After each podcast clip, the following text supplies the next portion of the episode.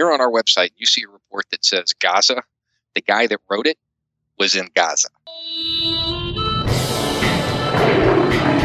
Welcome to the Lions of Liberty podcast. Here is your host, your guide, your shining beacon of liberty, Marc Clair. Welcome, welcome, my friends, once again to the Lions of Liberty podcast, where we strive to advance the ideas of liberty. This is episode number 178. You can find today's show notes over at lionsofliberty.com slash 178. Today's show is sponsored by Health Excellence Select, an incredible free market, affordable, legal alternative to your standard Obamacare corporatized insurance. To learn more, head over to lionsofliberty.com slash health. My guest today is the editor and founder of The Fifth Column, a website devoted to providing news and commentary from across, or rather outside of, the accepted political spectrum. He is Justin King. Justin, are you ready to roar? Of course. How's it going? All right, man. That's what I like to hear. Because if you weren't, it just wouldn't be a very fun time, I'm guessing.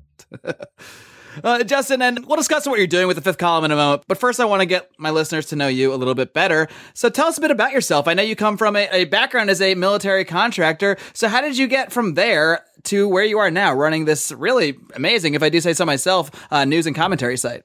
Well, I was a military contractor for about eight years. I did mostly non governmental work. And at uh, one point, we angered the federal government, and I got my door kicked in.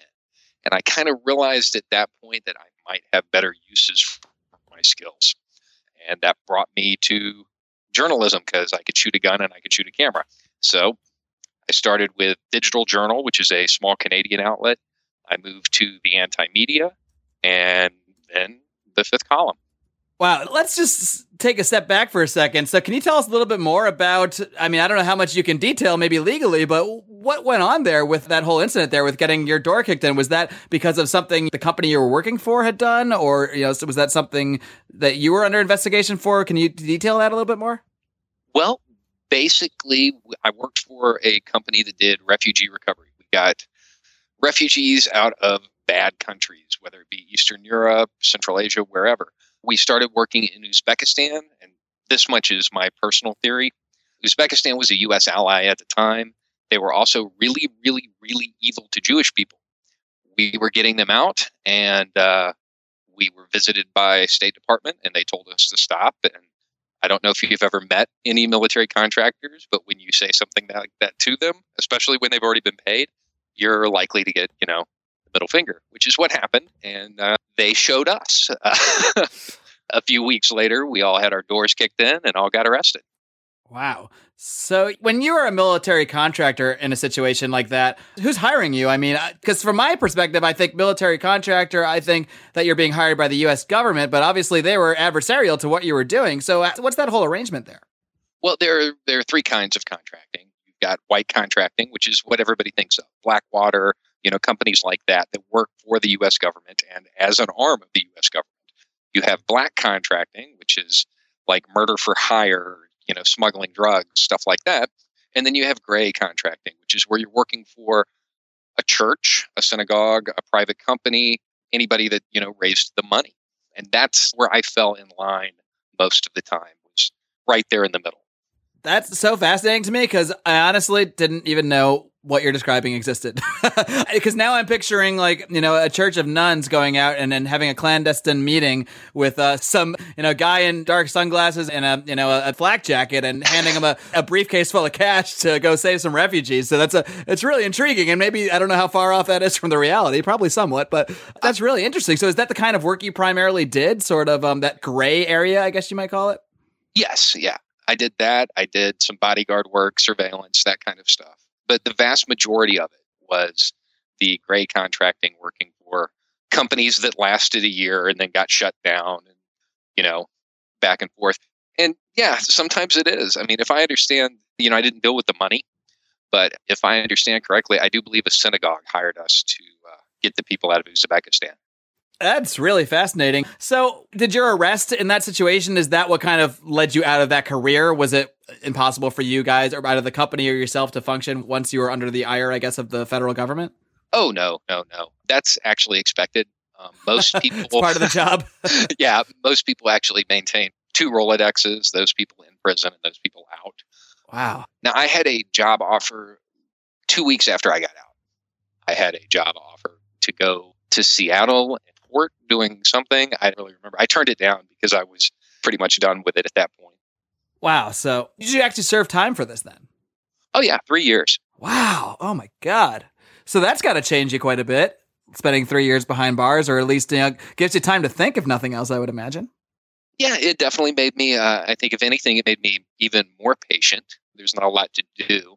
Luckily, I spent my first little bit in like actual, you know, prisons. But the last couple years I spent at uh, Montgomery Federal Prison Camp, which, if you have to go to prison, I highly recommend it. Uh, tennis courts. I had a dog. There's no fence. it's when people say club fed, that's the place they mean. It was a joke. And most of the people there were the ultra wealthy. Gave me a good view of the uh, disparity in the justice system. Oh, yeah, I had a guest on um, earlier, well, I guess last year now. At this point, Michael Santos, he actually spent 27 years in federal prison. And, you know, that was always what he mentioned how that was the goal to get to Club Fed, to get to the camp, because that's where you're not free, obviously, but you're as close to free as you can get while still serving out a prison sentence. Yeah, I mean, for the most part, it's the the Wall Street guys, you know, the guys that have money, the guys that are committing white collar crimes that get there. But in the meantime, you have all these other extremely nonviolent people, people that were arrested for drug possession or selling drugs and that kind of thing. It's very difficult for those guys to get in there, even without a violent past, until the, the very, very, very end of their sentence. And some of those sentences are extremely long, multiple decades, if not for life, for some of these guys. So, uh, yeah, it's really, uh, it's really a fascinating thing to think about that um, even within the prison system, there's places you'd rather be. Right. There's definitely, I mean, one of the things that blew my mind was from the from the federal government standpoint I was involved in one of the largest international alien smuggling conspiracies they'd ever busted. And I got pretty much the max sentence I could get, which was like 41 months. Meanwhile, some 19 year old kid that drove uh, two pounds of pot across state lines and had a shotgun in his car is doing five years. It's messed up. It really is. wow. Yeah. So, what inspired you to do this then? Instead of going back into contracting, you started this cool ass website, uh, which really I, have come to know uh, through Dan Johnson of the Solutions Institute, as well as uh, Brian Engelman. We're all kind of connected here in some ways, and uh, it, it, really is a, a very professional looking website, I would say. And I think the type of reporting and the type of columns there are also sort of on that level. So, how are you able to put such a uh, well oiled machine together? I have to give a lot of credit to Nick Bernabe over at Antimedia. I worked when I first made the switch from mainstream to alternative journalism, he kind of took me under his wing, and I watched the way he ran the anti media. The fifth column runs the same way. We just have different content. We focus more on the international side of things and a little bit more in depth. Our article lengths are probably two or three times what his are, so it's a different demographic. Our readers have a little bit longer of an attention span, I guess.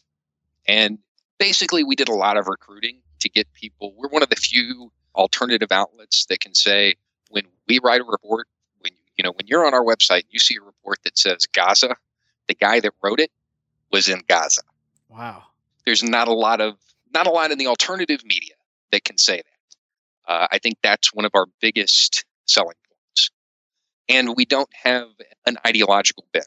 You know, you have everybody from anarchists to straight statists to libertarians, Democrats, Republicans, feminists, just about everybody on the site, and we don't try to force a narrative. So I promise you'll see something on there you don't like at some point. some op ed will make you angry. But at the same time, this is kind of an experiment in free speech because everybody can get their message out yeah, and I think that's what's so refreshing about it is, and, and, hey, we're guilty of this at Lions of Liberty. We are an organization focused on individual liberty, and that's kind of what we filter everything that we discuss through. And so, yeah, we certainly have an ideological bent, and, and we don't shy away from it. But I mean, what you seem to get you know, it's one thing to have an ideological organization, and then it's another to have a news organization, but pretend that you're unbiased. Like, you know, a lot of our mainstream outlets, they'll pretend to be, you know, unbiased sources. Meanwhile, if you're paying any attention at all, you can tell there is extreme bias in the way they're reporting all of their news, and it does come from a, an ideological bent without actually saying that you are. And I think the fifth column takes a, a totally different perspective on that, where there's kind of a news section, which is really ideology free for the most part, and then you have a wide array of columnists that, as far as I can tell, there is zero. I mean, I tried to peg you down going through the website, but you really can't name any sort of ideology that the majority of your content comes from. No, I mean, the only things that seem to run through all of our journalists is, for the most part, everybody is anti state to some degree. And then that varies widely. Gun control, everybody seems to be pro gun. We actually went out and tried to recruit anti-gun people and haven't found anybody that's willing to come on there and face the wrath. Well, if you believe the statistics that uh, some of these news outlets put out, you would believe that there's so many anti-gun people that it would be almost impossible not to find one. But I guess that's not the case, huh? No, no, we really tried.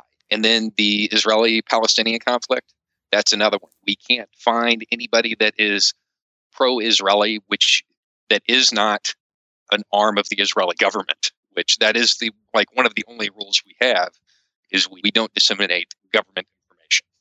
So, what about your own personal political beliefs? I mean, I know you don't try to inject that into the fifth column at all, but I have to think at some level that it inspires the work you're doing, you know, to put truth out there and to really strive to give people a different perspective. So, what element, I guess, of your own beliefs has motivated you to pursue this, to pursue the fifth column? Well, you know, I've been all over the world the one thing I realized is I, I never found a person I thought that you know we should be at war with. It was always somebody acting out the policy of the government. So I've never I don't like using the word anarchist because it conjures up you know Molotov cocktails and throwing rocks at cops in the streets sure. and stuff like that. But uh, that's pretty much where I fall. I think by and large, people just want to be left alone. I think that we could accomplish that, but takes a lot of uh, self responsibility that not everybody's willing to exercise.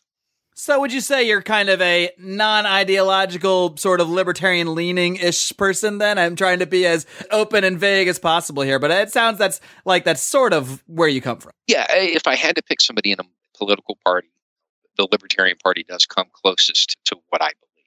In fact, I mean, you know, Adrian Wyllie is one of my favorite politicians. So, and he is, for people that don't know, I, I believe he is a libertarian that was uh, in Florida that ran for governor. Correct me if I'm wrong.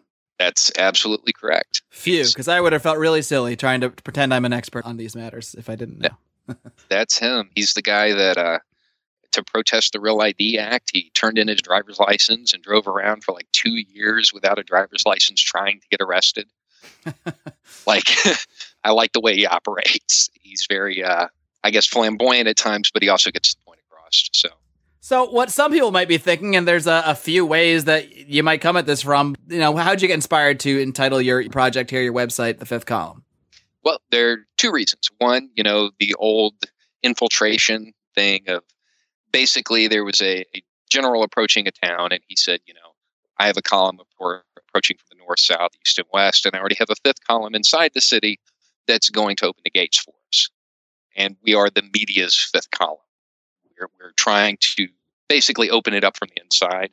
And then the other place it comes from is most daily newspapers have four columns on the front page. The fifth column is the column that you don't read, the column you don't get to see, the news you don't get to hear. Aha. Uh-huh. So this is it's a multifaceted meaning here. Yes. Well, cool, man. Well, we're going to delve a little bit more into some of the stories that you guys have been covering over at the fifth column. But first, we're going to take a minute out to tell everyone a little bit more about our great sponsors over at Health Excellence Select. Because as someone who purchases my own health insurance, I had become extremely frustrated at my escalating premiums and deductibles after the implementation of Obamacare, and this forced me to seek an alternative. And I found that alternative in the concept of health sharing, where groups of like minded individuals get together to voluntarily cover each other's medical costs. Health Excellence Select will help you take charge of your healthcare without having to deal with all the cost and hassle of handling paperwork and spending hours on the phone with bureaucrats just trying to get paid. They will handle all the dirty work for you while also providing tons of valuable tools to help you stay healthy.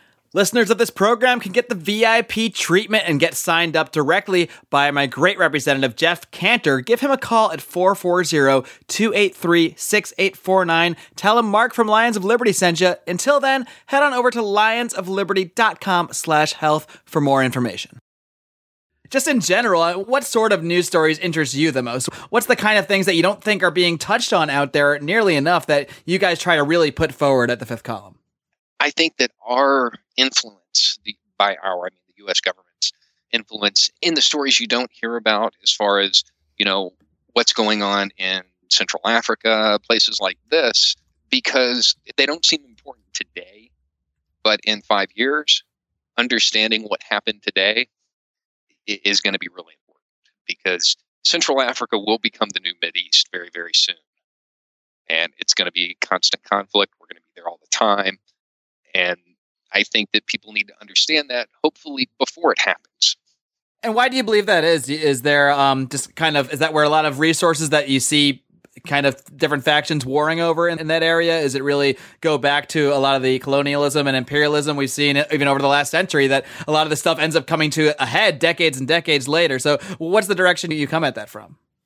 Well, yeah, I see basically the Middle East is going to shape up. We're going to see a lot of redrawn borders. And once those borders are redrawn, everything's going to be pretty stable. It's going to be like Europe. Africa is still very much free for all. There's a lot of private corporations that employ gray and black contractors to do a lot of dirty stuff in Central Africa. The U.S. military set up basically an Africa command recently to start flexing the U.S.'s muscles there. And even something is, you know, the one story out of Africa everybody remembers is, you know, bring our girls back. The girls in Nigeria that got kidnapped by the Boko Haram. Right. Well, the fact is, the Boko Haram took these kids up into, you know, the northeastern part of Nigeria. It's a place that has like six roads. We could have used satellite surveillance and given them the exact location of these people within, I don't know, three days. However, we chose not to because we wanted the Nigerian government to invite us in. I think that that's the information that people need. Well, geez, Michelle Obama didn't mention that at all when she was posting her, uh, you know, hashtag Bring Our Girls Home stuff. She yeah. there was nothing about a relationship with the Nigerian government in there. Hmm. Yeah, that's uh, you know, it's stuff like that. You know, the fact that you know the guy that tried to stage the coup was also you know, the guy we trained. You know, there's a lot of that good you know, Cold War style, you know, Masters of the Universe intelligence activity that's still going on there that uh, I think people need to know about. Because unlike we see the Middle East as barbaric and genocidal, wait until we get there. It, it's going to be horrible. I mean, there's a lot of scores to settle in, in, on that continent. what do you mean by scores to settle? Can you can you delve into that a little bit deeper?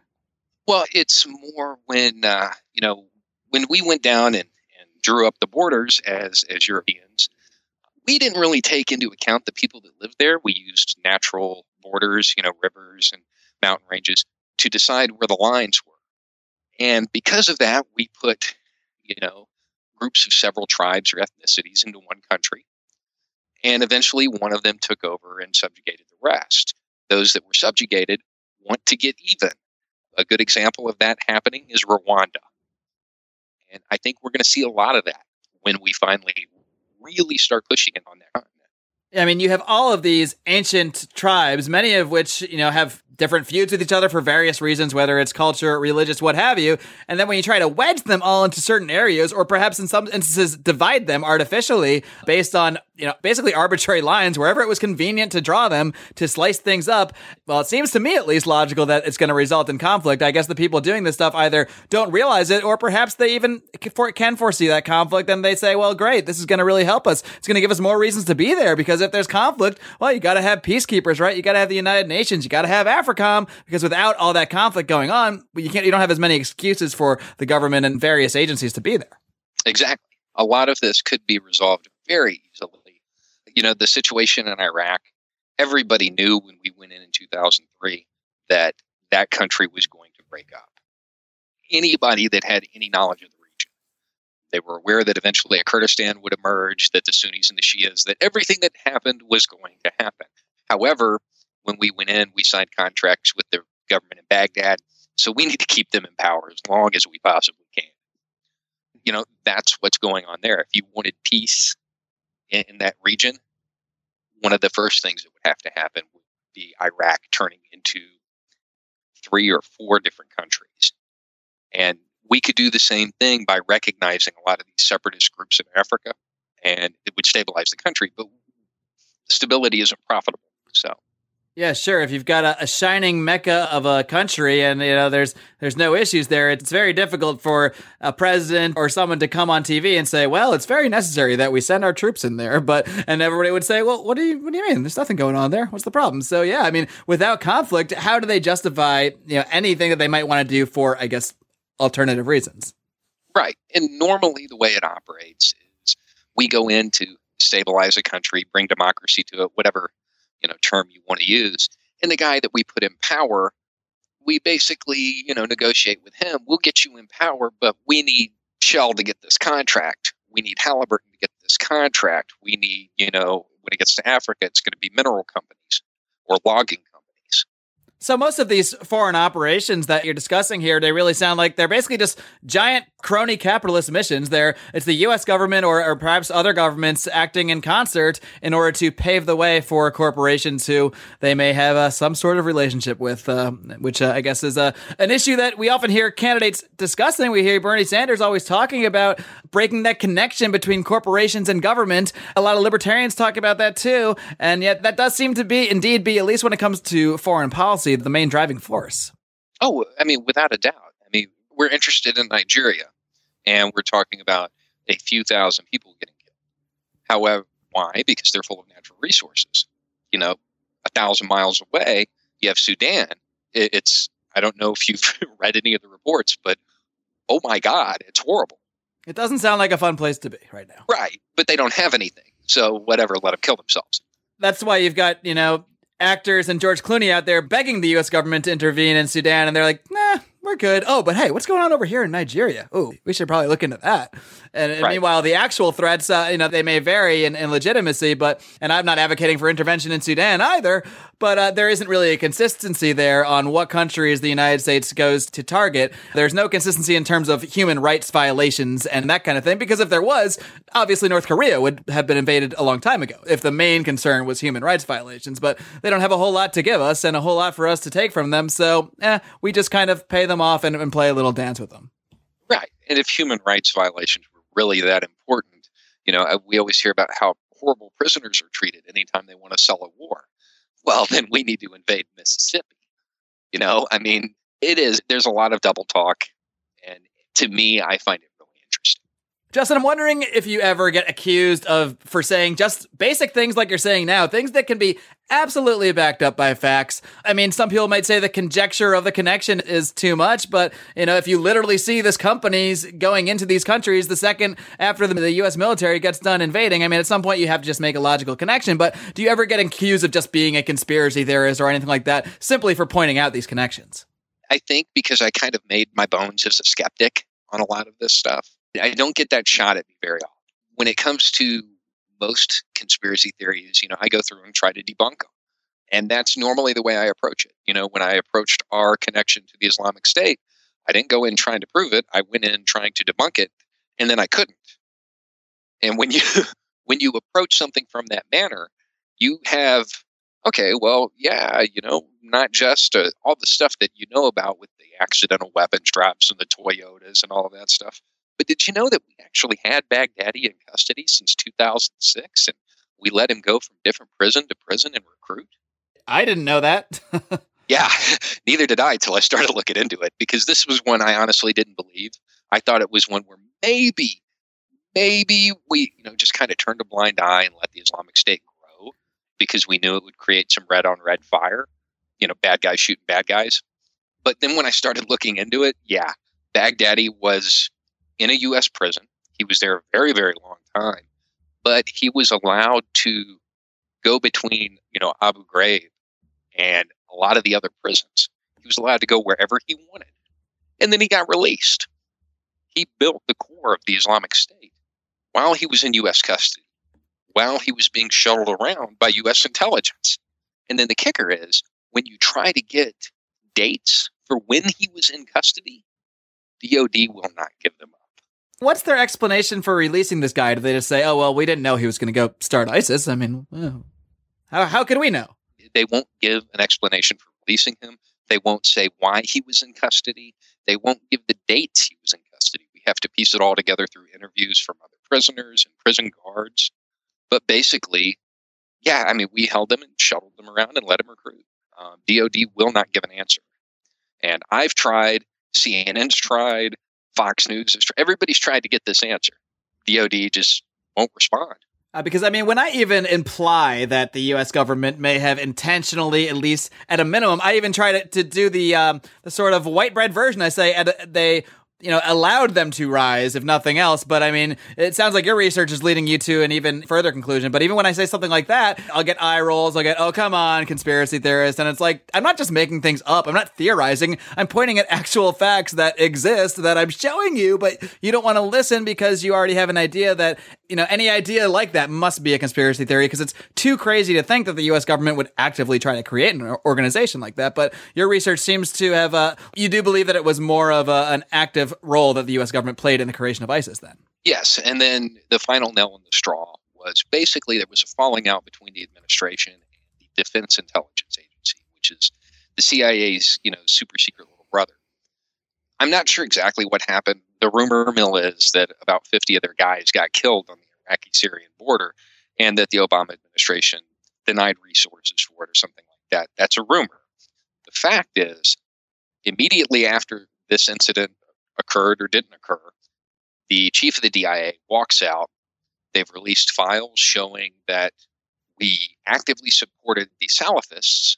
Now, that's the Islamic State for everybody out there that isn't really keeping up in Syria, that we armed them, that we funded them. So it's not even a conspiracy theory. A U.S. intelligence agency has released documents stating that we've supported. Yeah, I mean, it, it's funny because even when we have quote unquote conspiracy facts, like I would describe that as, I mean, there is people conspiring. We have the facts, so it's a fact now. But I think there seems to be some sort of cognitive dissonance with a lot of people when they get to a certain threshold of something that they just can't fathom being true. They just won't believe it, even if you give them all the evidence and that you could possibly gather. It just won't be believed because that can never happen. And so they just refuse to believe it. So do you ever encounter anything like that? All the time, all the time. And the best thing to do is to go to historical example where you have all of the evidence and it's 50 years removed. So, you know, you, you can pinpoint it. My favorite one, because it's a story everybody knows Martin Luther King got the Civil Rights Act passed. That's what's in every history book. It's false. We have the recordings of John F. Kennedy and Robert Kennedy, and they're talking. And the reason they sent up the Civil Rights Act was because there were a bunch of guys in Montgomery killing cops. That's the reason it happened. There's no debating it We have the recordings. This is why they submitted. It had nothing to do with the charismatic region.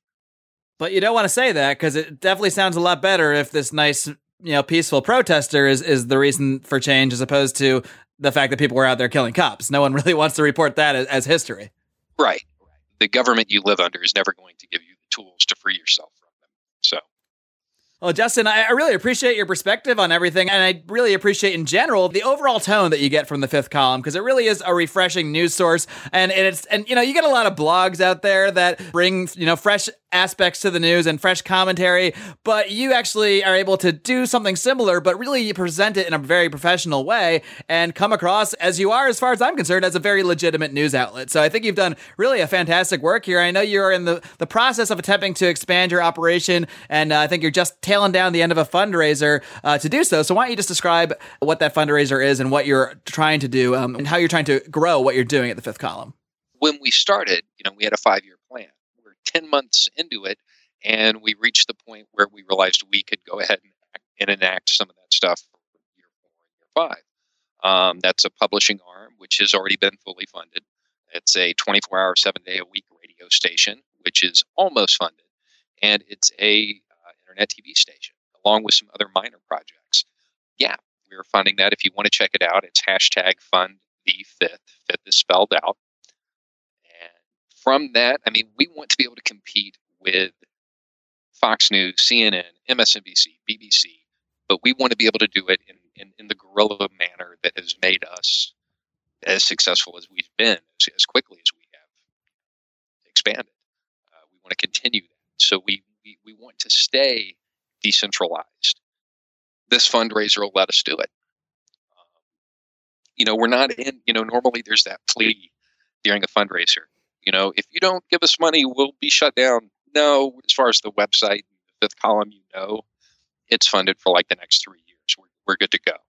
But this is to expand and to take it to another level. And what is that other level? Are you going to expand into, uh, you know, TV production, radio, all that kind of thing? Yes. Yes. We're going to have a 24 hour day, seven day a week radio station broadcasting. Wow. And we're going to have an internet TV station eventually that's going to start as a YouTube channel, but it's going to evolve um, as time goes on. But basically, you're going to have the the news desk that you're familiar with on every mainstream network. Only instead of you know reciting the government press releases, we're going to be giving you actual news. And you know there will probably be talk, you know, like little talk show type things, and we're going to do some documentaries as well. Well, Justin, that's fantastic. I mean, some people might say, ah, this guy talking about competing with Fox News and all these guys, that's ridiculous. But uh, that really is the trend. I mean, the trend is going away from the mainstream, away from these dinosaur networks that are just being, have been streamed into everyone's house for so many years. People are cutting the cord. People are looking for on demand, uh, whether it's entertainment, news, what have you. I mean, people are, everything is becoming niched to the point that people don't need to rely on whatever three networks are happen to be coming into their home. People can actually seek out the best news sources, the places with the best commentary. And it, it truly seems like that is exactly what you're doing over at the fifth column. So I think it's fantastic that you're not just doing what you've been doing, but also expanding your reach. Because the more that you can do and the more various mediums you can reach out to, I mean, the more this thing is just going to keep rolling. Because, I mean, there's definitely a thirst out there. I think we can all feel it a thirst for truth, a thirst for honesty and integrity in our media. And for the most part, we haven't gotten it for the last 40 or 50 years. And thankfully, now there are people like you out there that are attempting to do just that. So, Justin, before I let you go, I'll let you give one more runaround of how people can find your work. Obviously, they can go to thefifthcolumn.com and how they can get involved with your fundraiser and further support what you can do and, and how they can contact you. Okay. We're at uh, thefifthcolumnnews.com, and that's all spelled out. We, you know, we're on Facebook, Twitter, all the social media networks that everybody's on. We're on all of them. In most cases, it's Fifth Column News or the Fifth Column News is the uh, username. Uh, if you want to find me, I have a Facebook page, which is Justin King News, um, or you know, you just find my personal profile. Everybody does anyway, um, or on Twitter. Um, pretty easy to get a hold of. I may take a little while to respond, but I always do respond eventually. And I can attest to that because you responded to me, so it's all true. there we go. Justin King, thank you so much for joining me today on the Lions of Liberty podcast. Keep up the great work. Keep on roaring, man. Thank you. And you guys, you know, keep doing what you're doing. We certainly shall. All right, folks, I hope you enjoyed my interview there with the great Justin King from the fifth column news.com. Guys, when I have somebody like Justin King on the show, you know, it's not just to fill an episode, although, of course, that is a motivation. I do need to have people on here to fill an episode, or else you're just going to hear me talking every single day. And I don't know, maybe that'll be fun. Maybe we'll do that down the road. But for now, I like to keep this conversational. I like to have great conversations, and I knew Justin King was somebody that I could have a great one with. But really, what I want to do is highlight other people out there that are doing some version of what I'm trying to do here. Now, what myself and Justin King are doing are, are, very different in many ways. I mean, I'm here specifically trying to sort of advance a ideology to advance the ideas of liberty. I want to teach people about the philosophy of liberty, look into how it applies in the real world, and all this fun stuff. And that's certainly one side of things. To me, that's the most important side of things. That's why that's what I focus on. But there's also another problem out there with the information we receive and how it's filtered to us, uh, largely by the mainstream media. What really we should call the dinosaur media because these companies are dying. Fox News, the CNNs, the MSNBCs of the world, these guys are seeing their ratings drop because people are cutting the cord, people are going to the internet, people have just apps on their Roku or their Apple TV or whatever, and they're finding their news specifically from sources that they trust. They're not just accepting whatever gets pumped into their house through their TV. The world is rapidly changing. We are living in an amazing time where someone with the right motivation and you know their wits about them can start their own successful online news and commentary organization as Justin King has at the Fifth Column News. And he really is doing groundbreaking stuff over there. So I, I, really do highly recommend checking it out. And they are a serious news outlet. They get about half the traffic that Glenn Greenwald's Intercept gets. So that's pretty darn good considering he's only started this you know in the last year, year and a half. So I do highly support you at least checking out the fifth column news.com or maybe considering helping Justin King fund the fifth and expand their operation even further because without organizations like that, I don't know where to go to find my own news. So that's why I try to send you guys to the places that I use to inform myself. That's why I sent you to Jen Briney over the Congressional Dish, who does an amazing job keeping an eye on Congress. These are people who all deserve your support because I need these guys out there to inform me so I can be better informed when I come to you.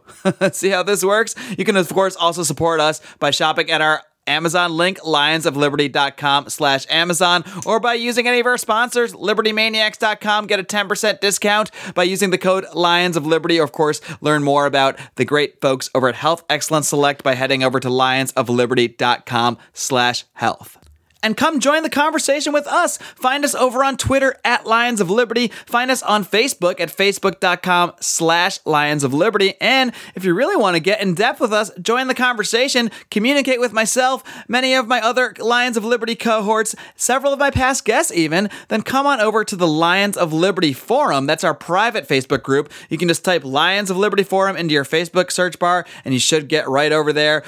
Or as always, head over to the show notes for this episode over at lionsofliberty.com slash 178.